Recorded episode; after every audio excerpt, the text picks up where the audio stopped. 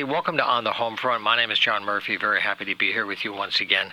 You might be catching our show live here on WILI AM 1400 and 95.3 on the FM. We're also on YouTube now as part of the WILI channel, so our guests get a chance to get their stories out in a much wider audience as well beyond the live broadcast. The whole idea is to try to connect these two channels to give you as wide access as possible on all the devices anywhere you want, right through WILI. So, our program today will be in three segments. We're going to be focusing on an update from Putnam from the Cargill Tenants Union. We're going to talk again today with Katy Slininger. They're very active. They just went on strike in Putnam over the conditions in their housing complex, which has been under a great deal of stress and lead contamination and a lot of unresolved conflicts that have been building. Uh, so, we're going to have Katy on to give an update of what they decided to do a few days ago. We'll talk about some local arts with the Swift Waters Artisans Cooperative right here in downtown Willimantic with uh, Pat Miller and Robin Ritz talking about a unique economic model of cooperative uh, partnership between people who co own the space. They share the management and operation of a shared gallery throughout the year as a permanent way to share their work in the marketplace and try to kind of build their businesses. So we'll talk about Swift Waters for the second part of the show after the break. And right now, to open, I'm very happy to have another conversation with Molly Rideout. Uh, she's the Assistant Director of the Assets for Artists program at Mass MoCA. She's been on several times in the past couple of years, updating us on programs in our part of the state that are for training and business development for artists of all kinds. So, a happy belated New Year, Molly, and thanks for joining us once again. It's always a pleasure to be on, John. Well, you know, we have a lot to cover in the time that we have, and in the stuff I have, there's a couple of workshops coming up in particular. These are Zoom meetings that are very focused on specific topics. Maybe that's a good starting point for us. Sure, yeah. We have two workshops that are coming up this spring um, that will be open to artists across Connecticut, but uh, with a focus on rural Connecticut, which, uh, as you may know, is all of Northwest Connecticut, at least by the USDA standards. Um, and so the first workshop will be happening in the end of February. And like you right. said, these are all happening on Zoom, so you can do them from the uh, pleasures of your own home. And at the end of February, on the 28th, we'll have a new workshop called Submitting to Literary Markets and Magazines with poet and essayist Yasmin Amelie. And this workshop will be really for folks who have never submitted to literary journals or magazines and are interested in learning kind of what that process is like, um, what to expect, what might be some red flags to avoid. Um, and you know, as as a creative writer myself, I know that this is really important information to have. Um, what type of platform you're applying on? There's some different standards. Uh, to, to be aware of. And I'd say it is definitely for um, folks who are interested in the magazines and journals, and less so if you're interested in publishing a book, because that's a totally different process. Um, and so Yasmin in this one will be focusing specifically on, you know, those more like regular magazines that come out that maybe they're exclusively for creative writing, maybe creative writing is mixed in, and it could be if you're writing fiction, poems, essays, any of those types of things. You know, I wonder today with the new technology and easy distribution without the whole issue of physical paper and, you know, physical distribution through stores, uh, you know, as much as people like that. Do you have a sense in this area of the writing marketplace that the online community is growing and the challenge for a new writer is finding the right match? Because it's overwhelming when you start to search and you just wonder how many of these sites are really sustaining and maintaining in a kind of experimental time. Do you have any sense of the radar as a writer yourself? Yeah, I would say that you know the the creative writing online world is is vast and it's great because it means that those experimental places can pop up um, and I, I know that in this workshop, Yasmin will cover some of the different databases that can help you find and like sort based on what type of work you do, and not just genre, but um, you know maybe your work is more personal, or maybe your work is more research based, and you can kind of get a sense um, of what type of work different places different places are looking at. I would say that yeah, there's lots of emerging um, little online magazines out there, which is great, and you know to be able to have ones that are for very specific audiences too, like a journal that focuses on motherhood or a journal that focuses right. on um, you know Asian American voices, um, and so it's it's really possible to find something that that is a, a very close match to the type of work that you're doing. I think that's one of the things that gives me optimism is that you don't have to reach everybody at the mass level to find a life experience that connects just enough people to make it work. And it keeps everything at a scale that's much more manageable, especially for new folks, right, starting out. Yeah, absolutely. I, I'd say for myself, you know, the conversation I had was, you know, I'm I'm writing a certain kind of thing and who do I want to be the ones reading it? And speaking personally, for me, it's important to have my local community reading it. Okay, so how can I disseminate it to that community? And uh, Yasmin's workshop will kind of talk us through what are your goals for publishing, you know, and for that reason of trying to figure out who is your ideal audience. Okay, then you can figure out how to reach that audience and what types of, of journals or websites could could be that. And you know, maybe it'll end up being that a magazine or a journal isn't the right fit for you. Maybe just putting something out on Facebook is equally, you know, equally important for whatever your goal is. Um, but it's really tailoring it to you as opposed to there's one right way to do everything. That's a nice point you made. It depends on your goal and what your objectives are, and it's nice to even have options to play this way. It's a very recent phenomenon that people can really do it as an individual. That's really the cool part of the whole thing for me. Uh, yeah. Just want to mention, in case you've joined us here on the radio, we're talking today to Molly Rideout from Assets for Artists at the Mass MoCA. And uh, the training, uh, the site that you want to go to uh, for information to follow up today is uh, massmoca.com org slash workshops and this way you can connect to these opportunities. There's things that are happening throughout the year. And there's one that I want to ask about briefly about people trying to make a living now and start to begin a small business and kind of let it grow and not be just a hobby or an avocation, but something sustainable. Can you talk about how people are doing that more and more? Yeah, yeah, thanks, John. And I, I want to do a quick correction of the, the URL for folks. It's while we are a program of Mass MoCA, the fastest way to get to those workshops will Assets be our department's website. Yep, assetsforartists.org slash workshops. Okay. And if you can't remember workshops, if you hit slash Connecticut, you get to see everything we do in Connecticut, and that'll include the workshops. So okay. a couple different ways you can find us. But yes, the second workshop that will also be online um, and so you can call in from anywhere.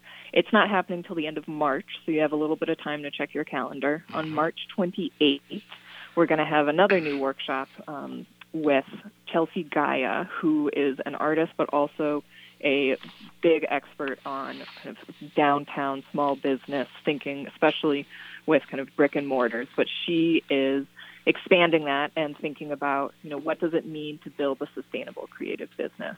And it's really for artists who have kind of been doing their work for a while and are now trying to figure out, okay, what's what when do I need to take that next kind of business step? Right. Um, and whether that's figuring out what type of business entity I might need. Do I need an LLC or is a sole proprietorship good for me? What do I need to be thinking about in terms of budgeting because I have all these different things, different sources of income from my work, and I need to figure out cash flow across these different projects. And when one thing comes in, to make sure that I, you know, have lined things up so that it's a, I'm not having to pay something else before that first money comes in. Um, and I think it's going to be an excellent workshop. This one's, as well as the other one, will both be three hours. Um, so you'll want to make sure that you're cozy and have some water with you to um, absorb all the, the information that, that we'll be sharing. Um, and I think it, it's especially good for someone who maybe isn't right at the very beginning of their practice, but has kind of figured out a few pieces of where, where they want to go and now needs to figure out the business piece behind all of that. Right, kind of a structure. Because uh, I know several artists that we've had on have talked about as they think about the assets they have as being a little limited to begin. Uh, if you mm-hmm. leverage mm-hmm. those with partners in a collaborative of some kind, sometimes you can create a shared space and you can both do things. And that's something that is a different kind of business approach. But I know people are trying to start with little and not wait anymore, but start with something and partner up. I'm sure you've heard about that approach, right? Yeah, and we actually have have a number of workshops that we've uh, hosted over the last few years that are about that kind of like coming together as a collective in some way, whether it's a formal cooperative model or whether it's a more informal sharing of either you know resources. One person's going to do the social media for all three of those artists, and the other one's going to look for grants for them. Um, you know, finding ways that we can play to our strengths without all of us having to be good at everything. Yeah, no, these are great opportunities. You know, looking at the schedule, I know in December you had one about cooperatives in the arts. So that's something that people are looking at more and more. Uh, yeah. You know, while we have a few minutes left, though, Molly wanted to bring some good news here to localize a lot of this here to Eastern Connecticut State University with a new initiative starting very soon. And uh, I'll just let you give the good news, and we'll give people a chance to get connected to this. Yeah, yeah, so in Northeast Connecticut, we'll be um, in April, the very beginning of April, we'll be hosting an in-person workshop, which is the first one we've been hosting uh, in in Northeast Connecticut for many many years because we were doing everything online with um, with COVID.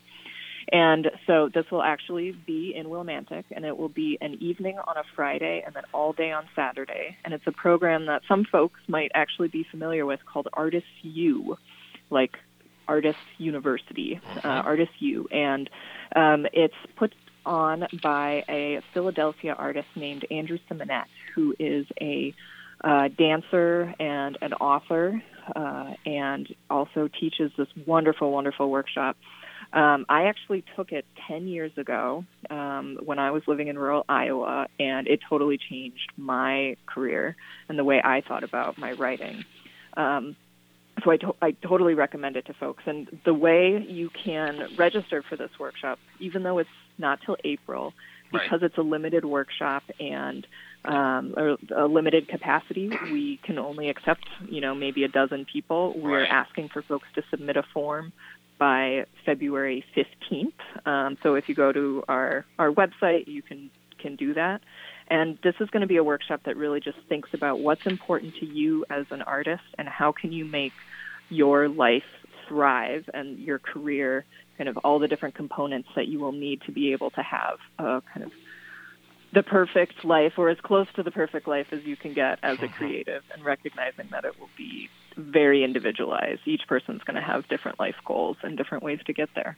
Right. It's a shared path. Everybody has their own dance, but you have resources and partners along the way. And yes, uh, absolutely. That's why it's great to share some time with Molly Rideout again from the Assets for Artists program as part of Mass MoCA. The, uh, the, the website again, I won't massacre it this time, is assetsforartists.org slash workshops for all these and more opportunities throughout the year. And we've mentioned it before, and we'll talk about it next time that we get Molly on the phone. But if you go to the main website too, you can sign up for a newsletter and information that they can send you throughout the year. As these opportunities come up, they're always trying to reach people, and this is one way to help them with the good work. So, Molly, thanks for being here and for all the good work you folks are doing throughout the year. It was a pleasure to be on, and I'm looking forward to being in Willimantic in a couple months. You bet. As things get more clear, we'll have you back to give more information, and we'll let people know right away how to sign up. Sounds great. Take care. Take care. You too. Thank you, Molly.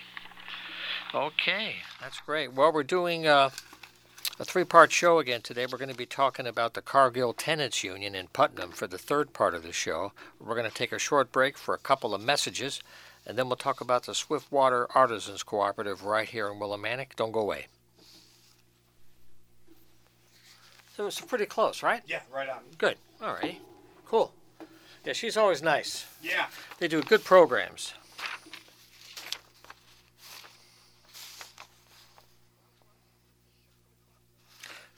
Yeah. You know, it's funny. She didn't get specific, but the last program they did here I did when I was with Windham Arts. Oh, really? It was a training at Eastern Yep. on uh, how to get started with some arts, like business planning for artists. But that was many, many years ago, way before COVID. Yeah. And now, in the last couple of years, they're trying to do more out here Mhm. and not just in the western half of the state, Right. which is good. Oh, yeah. definitely. Oh, yeah. So, all right. Well, this one will be a quick intro, Okay. and then we can just go with uh, the other one to the end, and I could do news, tell stories, I'll cry, whatever. That's it.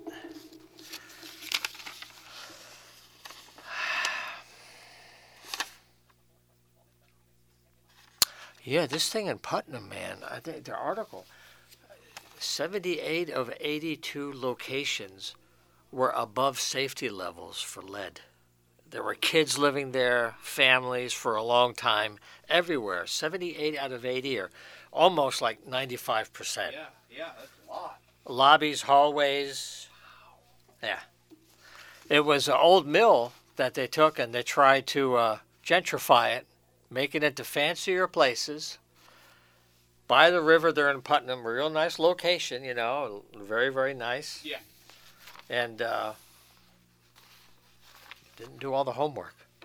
And the company, of course, isn't local. Just like the one in Willimantic that we had Jay on. Yep. That company is, I think, in Jersey. Oh. It's out of state, and they have a lot of these units. So it's like, go away, kid, you bother me. Yeah, right. Uh, so how long is our break today, by the way? Just, Have just another two minutes. two minutes. All right. All right.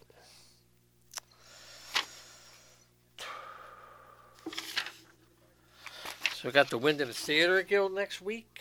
Oh, cool. Taste of Towns next week. Is that uh, Andy Goo? Or... Yeah, it's that uh, it's that restaurant thing with Willimantic and Mansfield. Yeah. For two weeks. They have all the rest of Andy Goot and uh, maybe Chris McNamara or somebody from Willie, somebody from Mansfield, and they'll t- talk about the whole thing. Yeah, it'd be fun. It starts uh, in early February, Mm-hmm. February 9th or something like 5th, something like that. So we're right on time. So Uh, one minute left. Okay, I should. I should. Okay, I'll keep these on anyway. I'm just used to the sound. It's too late. My ears are damaged.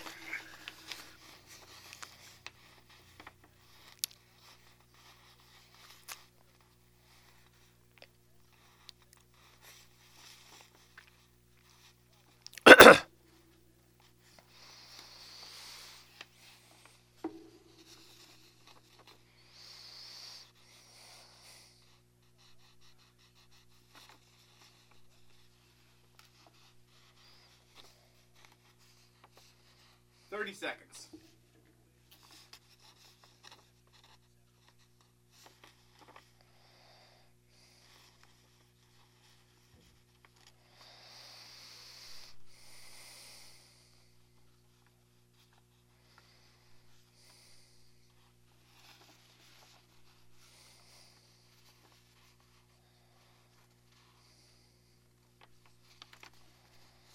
Three, two, one. Okay, we're back live here on the home front on WILI. John Murphy, very happy to share a little bit of time with you each week here. Just want to mention that WILI Radio is a channel on YouTube, and the 5 o'clock shows all have playlists when you can catch the shows if you happen to miss the live broadcast, which is always fun to have you on board live. But if we have a guest on, the whole idea is it's, you know, for me, it's about the guest. And if you can catch the show on YouTube, on your phone, anywhere you go, it's really great. And all the other programs are trying to do the same thing. So, you know, radio 95.3 FM, 1400 AM, and we're always happy to have you around. Uh, we have two more parts of the program today. We'll talk about the uh, the tenant union in Putnam. They went on strike over some environmental issues. It's become a very challenging issue in the quiet corner. But that'll be the closing part of the show. Right now, we're going to look at local artistic economics in the heart of downtown Willimantic. This is a conversation I had a while ago that I want to share again, a little shorter version. But it's about artists coming together in a common space. They own it together, they run it together, and it's a year round outlet for artists to show their work and not just limited to a few occasional art shows once in a while. So if you're looking to be more than just a hobbyist, this conversation can give you a new home. So we're going to feature that conversation now with Pat Miller. uh, a founding member of Swift Waters from, from many, many years ago, and a relatively recent member the last couple of years, Robin Ritz. And we're going to start out with Pat talking about a little history of how Swift Waters began. As John said, we got started about 20 years ago, and um, as uh, as a pop-up holiday shop up the street here um, that was organized in large part by Jean Dismay. It was kind of an, an experiment to see what kind of interest there was locally in um, having a place for artists and artisans to sell their work. And of course, it's it is not an easy thing selling your work. No. Um, so uh, it was wildly popular. People were actually lined out the door to get in to shop. Originally, to get in to say, I want to be part of it, and then to get in to shop. So we evolved from there. We've been in a couple of different spots on Main Street. Mm-hmm. And um, the current one we've been in uh, around 10 years, I think. Um, it was in the Wame building at 866 Main Street. Um, it's uh, between Bank and Walnut for locals, and yep. on the opposite side of the street from the uh, post office. Right. So we wanted to use a co-op, a cooperative model, and what that means is that the the members own the business. So the artists who participate in this pay a membership fee to join, and then we do everything. We're the staff.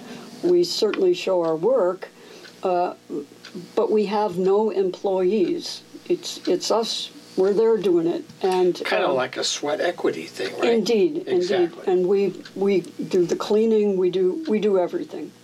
Um, so it's it, it was we were helped along the way by the food co-op which is even older than we are, way sure. older than we are, That's about right. twice as old.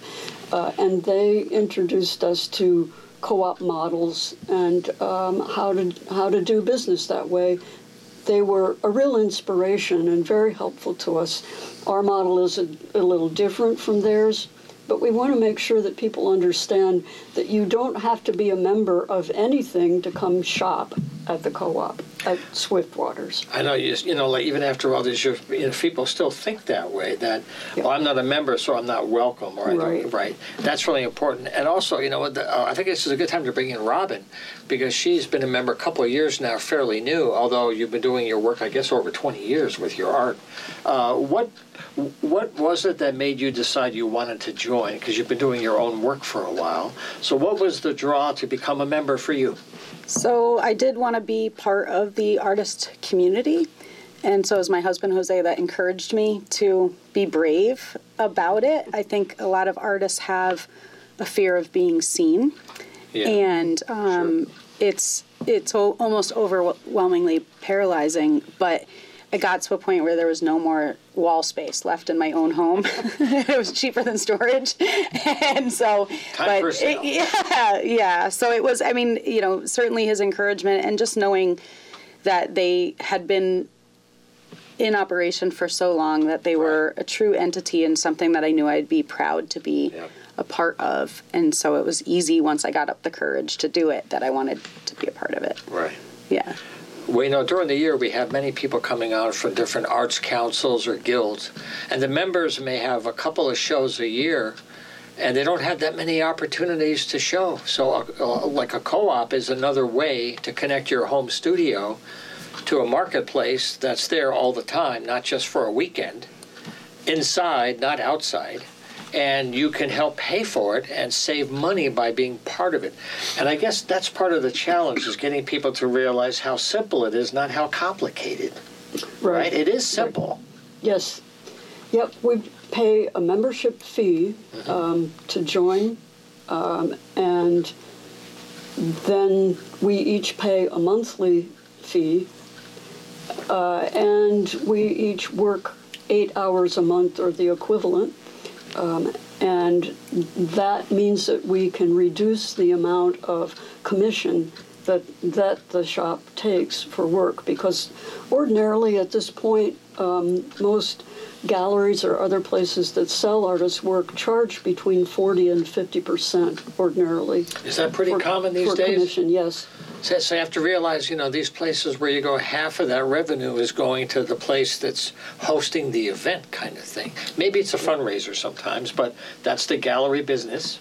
Exactly, Yeah. and you know they they have expenses, and we have expenses. So um, we we pay rent to Wayne for the space, um, and we need to cover all of that sort of thing. So um, it's a it's a it's a good way to have uh, to be able to sell your work and to do it with other artists. You know, it becomes a, an artists' community, um, and we have a wide range of things for we, we say we make beautiful things for you, and we really do. All kinds of beautiful things from uh, pottery, jewelry, um, uh, wood, wood, wooden things like pull toys and rocking horses for kids. We have books, we have prints, we have a lot of fabric uh, pieces, weaving and knitting, um, and much more than that. So we are really uh, encouraging people to come in and have a look. And you know, one thing I wanted to ask Robin too, we have a few more minutes, by the way. If you're listening to us in the radio, we're speaking today with Pat Miller and Robin Ritz about the Swiftwater Artisans Co op. Uh, tell us about your work in multimedia a little bit in terms of the work you do at, that you have at the gallery. And also, you're a musician. We'll have you back later in the winter. Uh, as Robin is a vocalist in the band Thankful Soul Revival, and they play in the region. We'll have you back sometime Great. about that. Thank you. But talk us, you know, about how you're trying to connect your art with this great effort. Absolutely. So my artwork is inspired by nature. Uh, it was inspired by a throwaway society. And so it started really, I'm a bit of a pack rat, but beach combing and realizing there was more spark plugs on the beach than shells some days, right? And so I would gather these found objects and feel an obligation to do something with them and store them and catalog them away. And so I was inspired by Gaudi's work. Antonio Gaudi is a Spanish artist that did a lot of work with recycles and ceramics and glass. Um, so I started exploring stained glass. I started exploring um, just different ways of combining thrown away objects with natural objects to create an awareness of your litter is impacting our environment and bringing attention to the nature around us and also giving people a way to connect with nature where I find acorns all the time, but how many people walk by and would never acknowledge or recognize it, or who lives in a city that couldn't have it in their own Right. presence. So giving people artwork that allows them to create a connection with something greater than them in the natural sense and a spiritual sense. Um, and it's it's almost like a compulsive creativity where I'll find an object, I'll find a shell, and I know it is a butterfly wing, or I'll find you know. So it's it's an intuitive process too for me that allows me to honor uh, honor creativity in a way that's really just to create connections for others to feel they're going to interpret it on their own, but I think it is important as an artist to at least highlight something that's important to me, which is our connection with nature and the environment and its well being and balance. So, uh, when your idea takes a form, does it end up sometimes as a wall hanging? Is it an object that sits somewhere that people can have as an object? What forms do you? You're yes, yes, yes, and yes, yes. Yeah, you can come down to the gallery and see it's pretty eclectic. So Uh-huh. there's there's window pieces, there's wall hangings. I've got a series of greeting cards and cards, um, Okay. witch bells, uh, door hangers, meditation boxes, discovery boxes. It's there's a lot of different ways that I'm repurposing old boxes or crates or papers, and um, it, so it is very broad spectrum as far as what what I'm coming up with. Great. Um, but a lot of it is just commonly discarded items like jars or boxes or things that people really take for granted that we're throwing it away into an environment that then has to live with it. Right? Yeah. And, And it's, it's a- wonderful work that she does. It's Oh, yeah. it's very creative and uh, appealing. Thank yes. you. Thank you. So I want to mention a website. If you want to find out more about Swift Waters, how to join and maybe participate, or just go and check it out, all the information's there. Swiftwaters.org. So it's a real simple one. Swiftwaters.org. Now, when someone like Robin joins, because when you go to the store, every nook and cranny has stuff. It's amazing. Everywhere you go, different levels. You walk around. How do you divvy it up? in terms of how much space. Some people need vertical space, right? Some Yeah. people need like a nice tabletop. So how do you do that?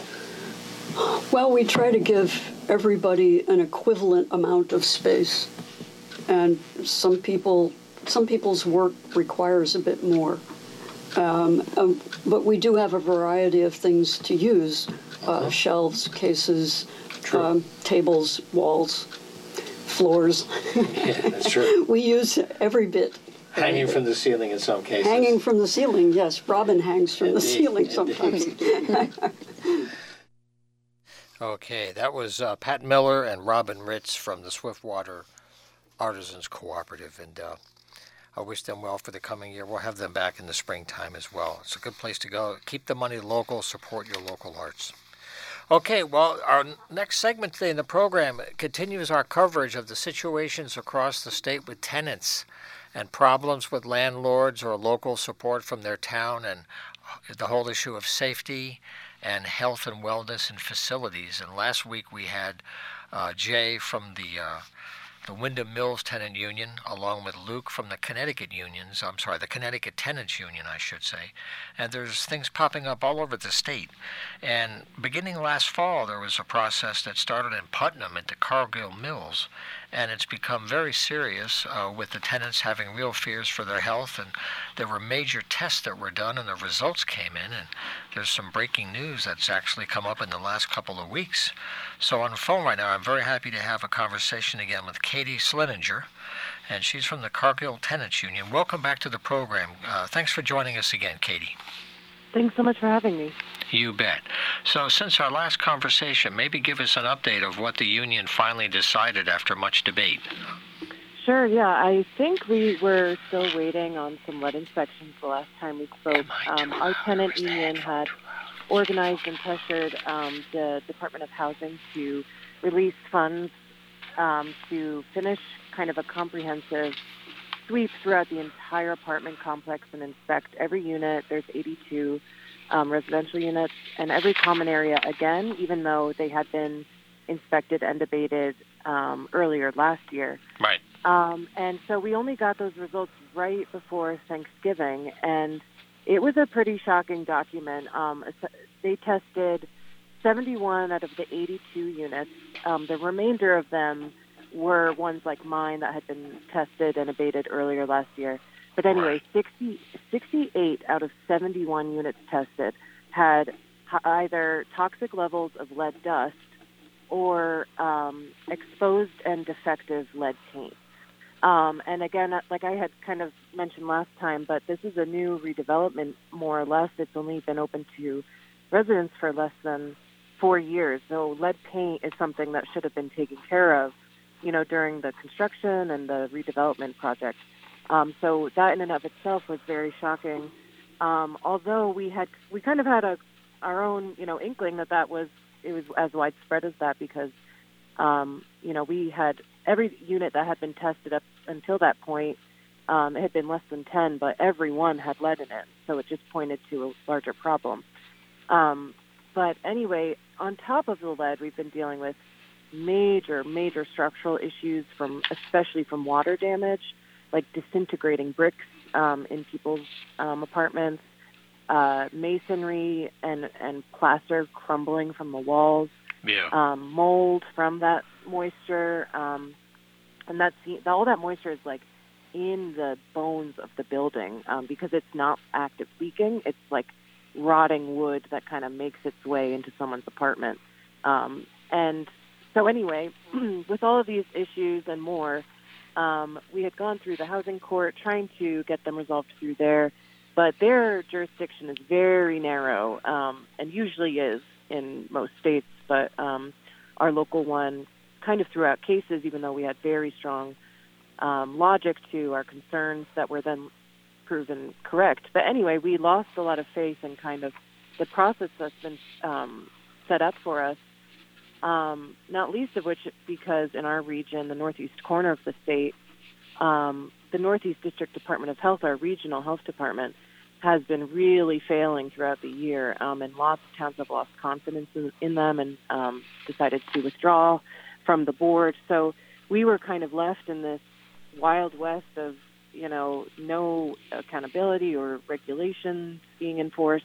That's right. And so, um, as a tenant union, we decided to go on rent strike outside of the housing court, which is what we would call a wildcat rent strike. Um, so we're you know going we're not using the established legal process, which kind of failed us.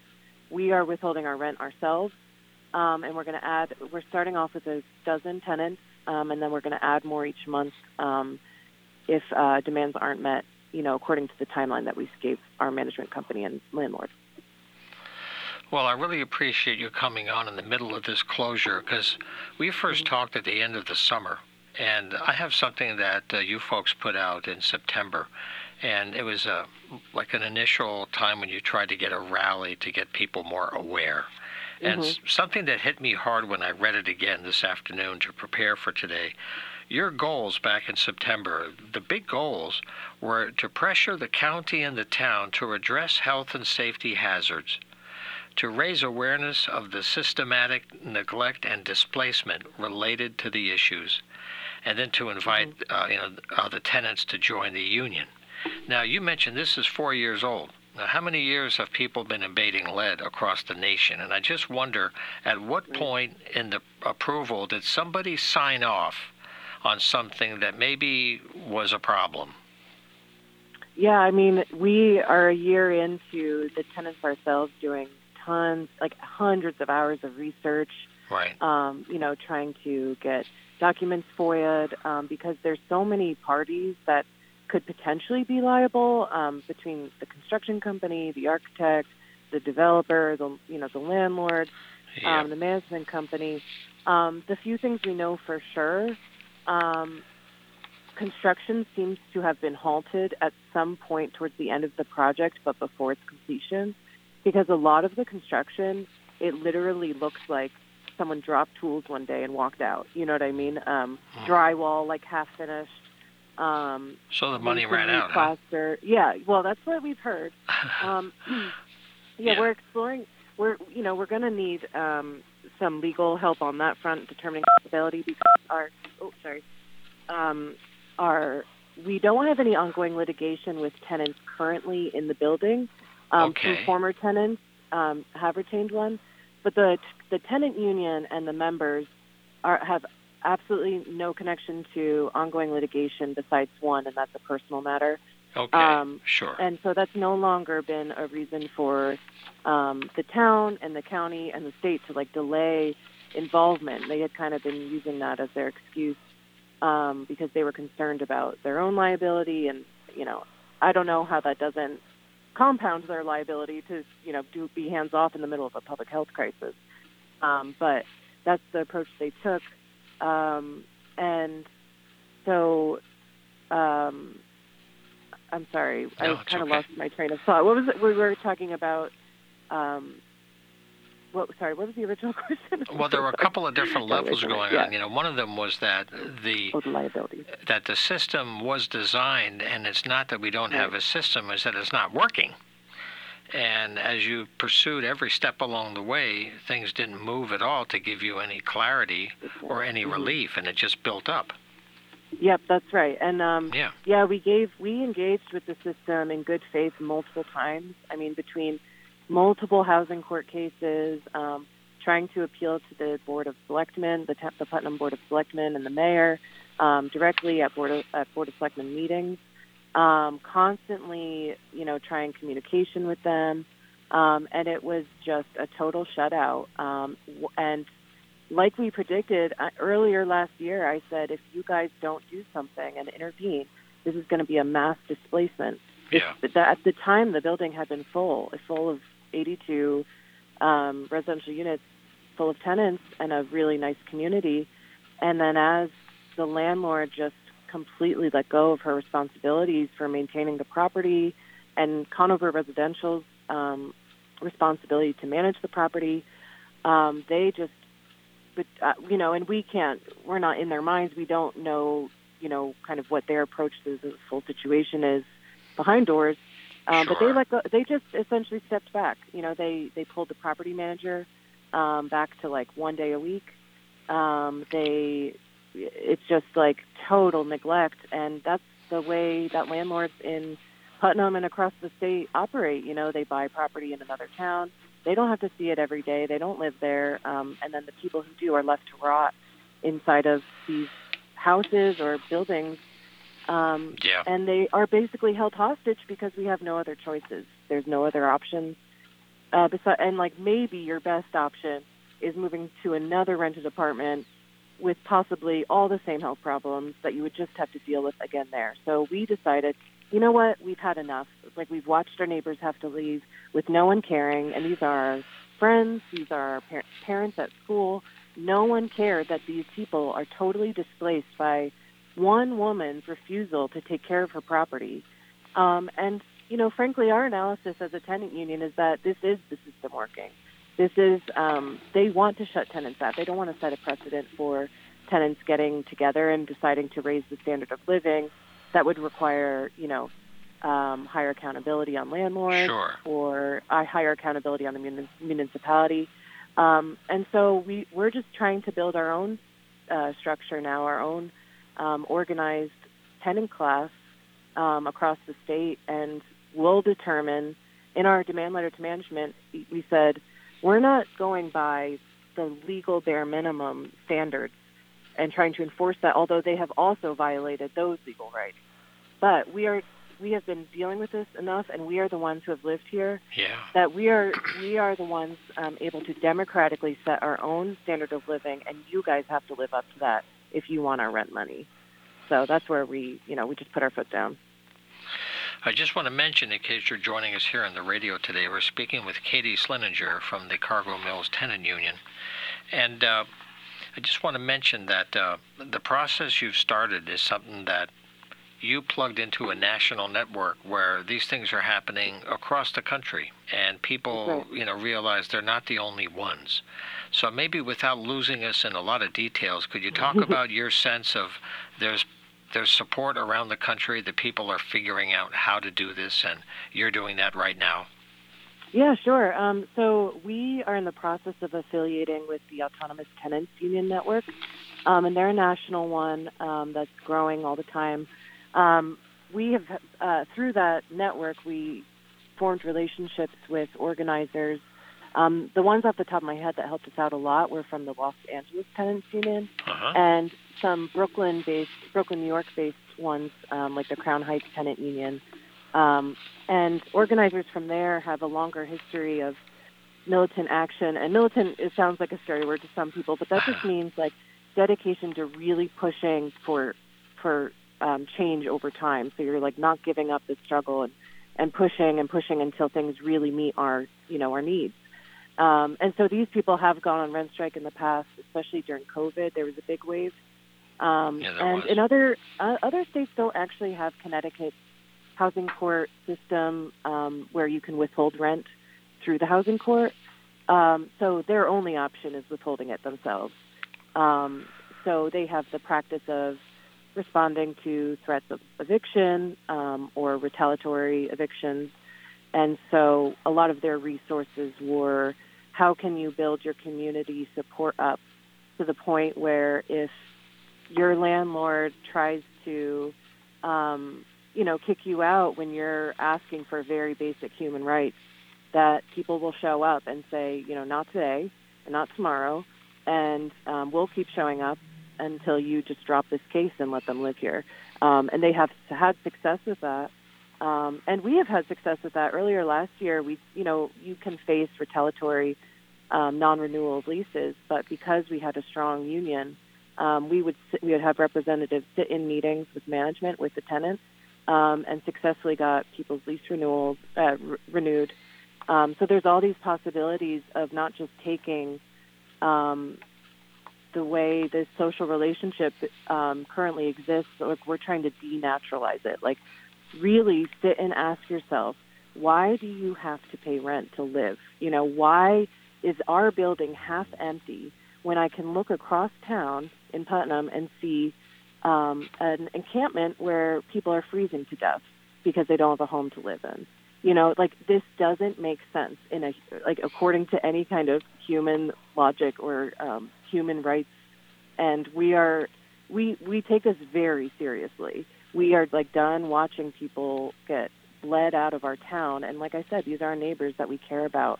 And people say just find a different place to to move. First of all, where? Like if you can find Right. an apartment listing, I would love to see it. Yeah. Second of all, that's not a solution. We can't tell people to pick up their life and move every year because we can't find a way to um, have safe, healthy homes for everyone. Well, I'm glad you're sharing this message with us because a lot of people are looking for places to connect right now. Other programs, other guests have talked mm-hmm. about lots of landlords will they'll just wait till it's time to renew the lease and then they'll terminate it at that point and you don't even have to be in trouble you don't have to be a bad tenant they just decided Right. to not renew and that's another mm-hmm. way to not have to go to court to have you evicted uh, that's Exactly. that was talked about last week actually just want to mention a Right, yeah. website folks uh, the cargilltenantsunion.org is the main way to connect to these folks uh, Katy, let me ask you this now, because we're doing the show in early January, well, maybe mid January. Now that you've done this, do you have any sense for the next month or so what would be the best outcome right now that you're hoping for?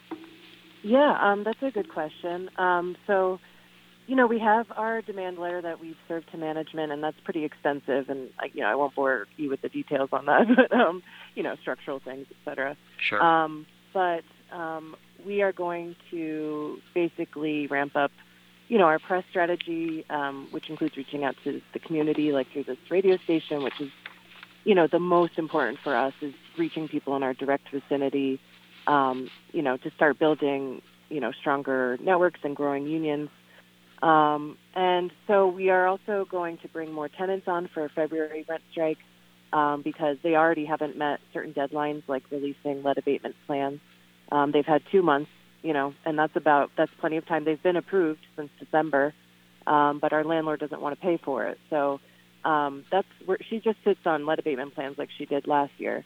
Um, so that's the most immediate acute problem that we're trying to tackle is getting these lead abatement plans rolling. Um, and so definitely look out for um, a public demonstration after February, after we bring on some more tenants. Um, but the other thing we're very excited about that is really meaningful to us is we've been building connections with local labor unions.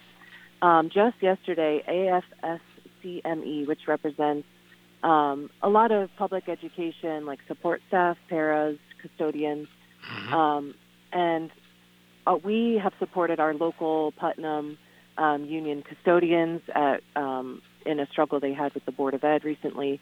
And uh, in return, they released a statement yesterday of support of our rent strike, and I'd be happy to share that with you um, sometime. But it's a very big deal in a lot of ways. Um, it's historic uh, in in a major way, which is tenant unions and labor unions have essentially have very rarely had a formal re- relationship, and CTTU's relationship with SEIU is one of those, um, and that's historic in and of itself.